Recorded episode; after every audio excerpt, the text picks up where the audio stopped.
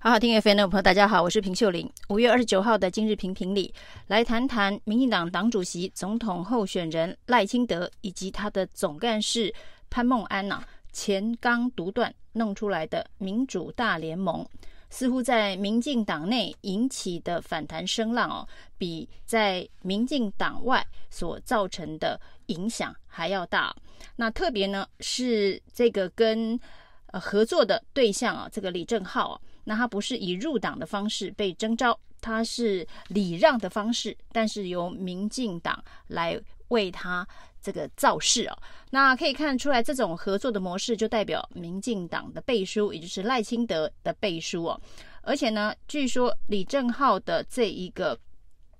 征召提名是由赖清德亲自约见、亲自操盘的，但为什么引起这么大的争议啊？因为李正浩在二零一六年的时候涉及一起官司，那这起官司呢，是他跟前女友之间的纠纷呢。那在这一个法院的判决书里头呢，似乎提到他跟前女友。在这个社群软体当中的对话，这是属于法据法院判决文书哦。虽然这一件案子呢，后来并没有起诉判刑，是因为呢，这个前女友不愿意提告，这是一个告诉乃论的罪行哦，是偷拍的告诉乃论。后来前女友并没有提告，但是在法院的判决书的附件当中呢，出现了李正浩跟他的。前女友之间的社群对话软体当中的截图，那从这里头呢，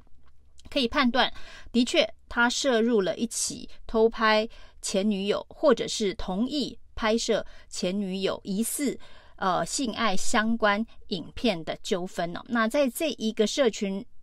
对话当中哦，他似乎还用这个影片威胁控制他的前女友。那这件事情呢，当然对于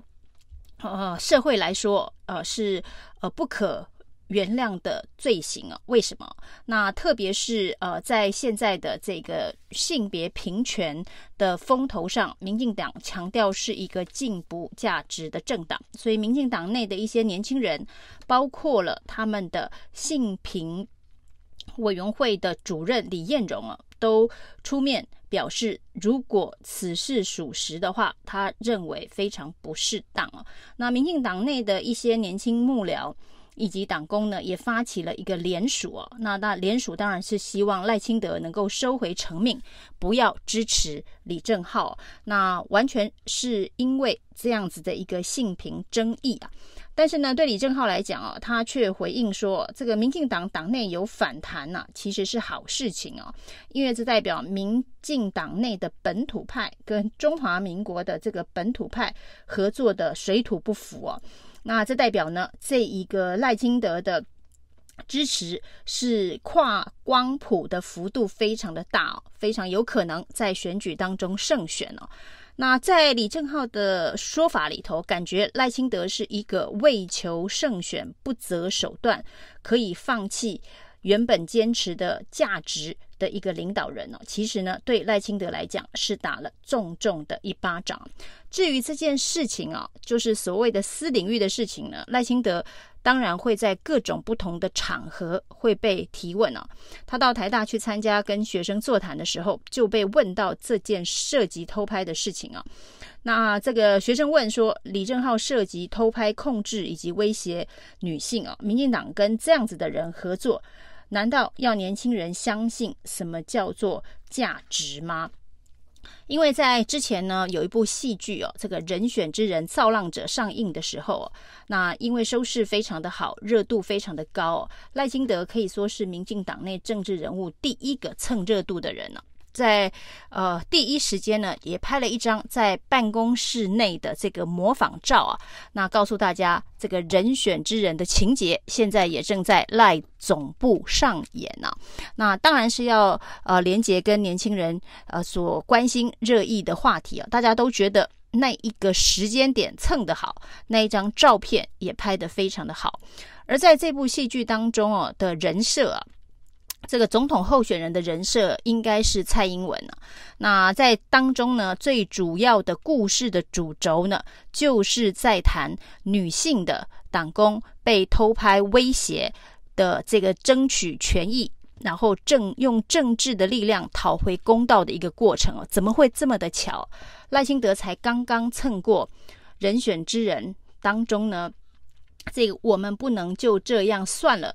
的这个民进党所最捍卫的价值哦，马上就提了李正浩这样子的一个人要来参选立委，这真的是非常的讽刺啊！那在这个人选之人造浪者当中哦，这个扮演这个偷拍。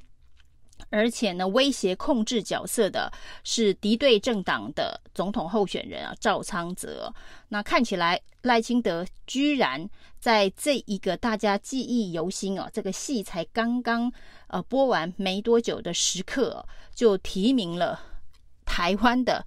赵昌泽去参选立委哦。那当然，年轻人会炸锅。那之前蹭声量的时候呢，赖清德跑第一哦。那蔡英文的人设还跟这一个具有从政初衷、坚持进步价值的党主席的人设是一致的，所以呢，这一个被民进党认为是美化自己政党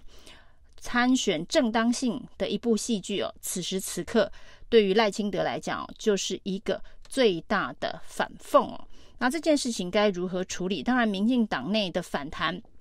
有一部分是因为派系哦，譬如说鸡排妹在中正万华的这个提名哦，可能的提名所引起的是英系的不满呢、那英系要支持的是吴沛忆啊，那提鸡排妹，当然各式各样的嘲讽的话语都出来哦。那这也许是派系之争哦。那不过李正浩的提名恐怕呢不能简单的呃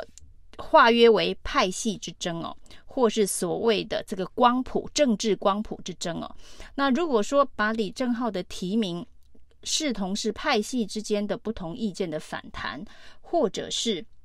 这一个所谓的民进党本土派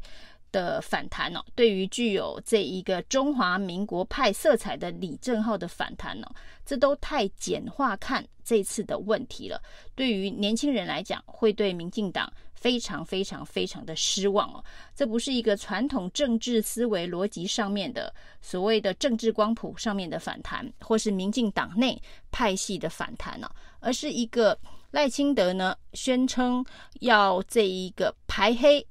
不不惜陈水扁死谏都要通过选罢法排黑条款的这个修法，那在这么全力支持排黑、高举排黑。的从政价值的政党当中，难道呢支持李的李正浩是要告诉大家哦，赖清德排黑，但是不排偷拍威胁吗？那这件事情对于民进党来讲，它的影响绝对是非常非常大的。那恐怕比这个排黑条款当中所得到的社会的中间支持的回应。会有更大的杀伤力哦。虽然赖清德最近一段期间以来，包括民主大联盟的操作喊出来的口号是 Y 加 DPP 哦，就是要拉近年轻人哦。因为在年轻族群的支持度部分呢，赖清德输给柯文哲太多了，所以不管是吴峥，不管是这个鸡排妹李正浩，或者是黄杰，或者是吴英宁，这些提名的考虑呢，都是希望能够。让年轻人也回头看看民进党哦，那看看民进党也有这个支持跨党派、跨世代，呃，不是单独传统民进党的政治人物的这一个呃政治光谱。那赖清德的构想是这样哦，但是呢，李正浩所代表的意义啊，呃，除了年纪之外，恐怕是有很多这一个民进党年轻人潜在的。支持者，或是呢现在的民进党的这个年轻的支持者所不能够容忍的这个价值哦，因为偷拍威胁这个对于现在年轻人来讲，因为在网络社群成长的年轻人哦，这些事情呢极有可能就发生在他们的周遭，而且呢频率恐怕是不低哦，对他们来讲，这是常常会遇到的事情，但是赖清德却用了这么宽松的。标准去支持有这样子一个争议的年轻人呢、对年轻人来讲，那那把愤怒之火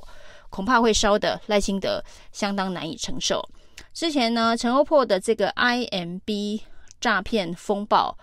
呃，被供养房子、车子的事件呢，是撑了五天之后呢，才宣布退选了。因为太多的证据、太多的说谎一一被揭穿了。那李正浩能撑几天呢？民进党内部茶壶的风暴是由民进党内的这个基层的年轻幕僚、年轻的党工在进行联署，要求撤换李正浩的提名哦。赖清德能撑多久？他撑得过陈欧珀的五天吗？以上是今天的评评理，谢谢收听。